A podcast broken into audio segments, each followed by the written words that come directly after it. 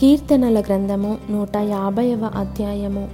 యహోవాను స్థుతించుడి ఆయన పరిశుద్ధాలయమునందు దేవుని స్థుతించుడి ఆయన బలమును ప్రసిద్ధి చేయు ఆకాశ విశాలమందు ఆయనను స్థుతించుడి ఆయన పరాక్రమ కార్యములను బట్టి ఆయనను స్థుతించుడి ఆయన మహాప్రభావమును బట్టి ఆయనను స్థుతించుడి బూరధ్వనితో ఆయనను స్థుతించుడి స్వరమండలముతోనూ సితారతోనూ ఆయనను స్థుతించుడి తంబురతోనూ నాట్యముతోనూ ఆయనను స్తుతించుడి. తంతివాద్యములతోనూ పిల్లన గ్రోవితోనూ ఆయనను స్థుతించుడి మ్రోగు తాళములతో ఆయనను స్తుతించుడి. గంభీర ధ్వని గల తాళములతో ఆయనను స్థుతించుడి సకల ప్రాణులు యహోవాను స్థుతించుదురుగాక యహోవాను స్థుతించుడి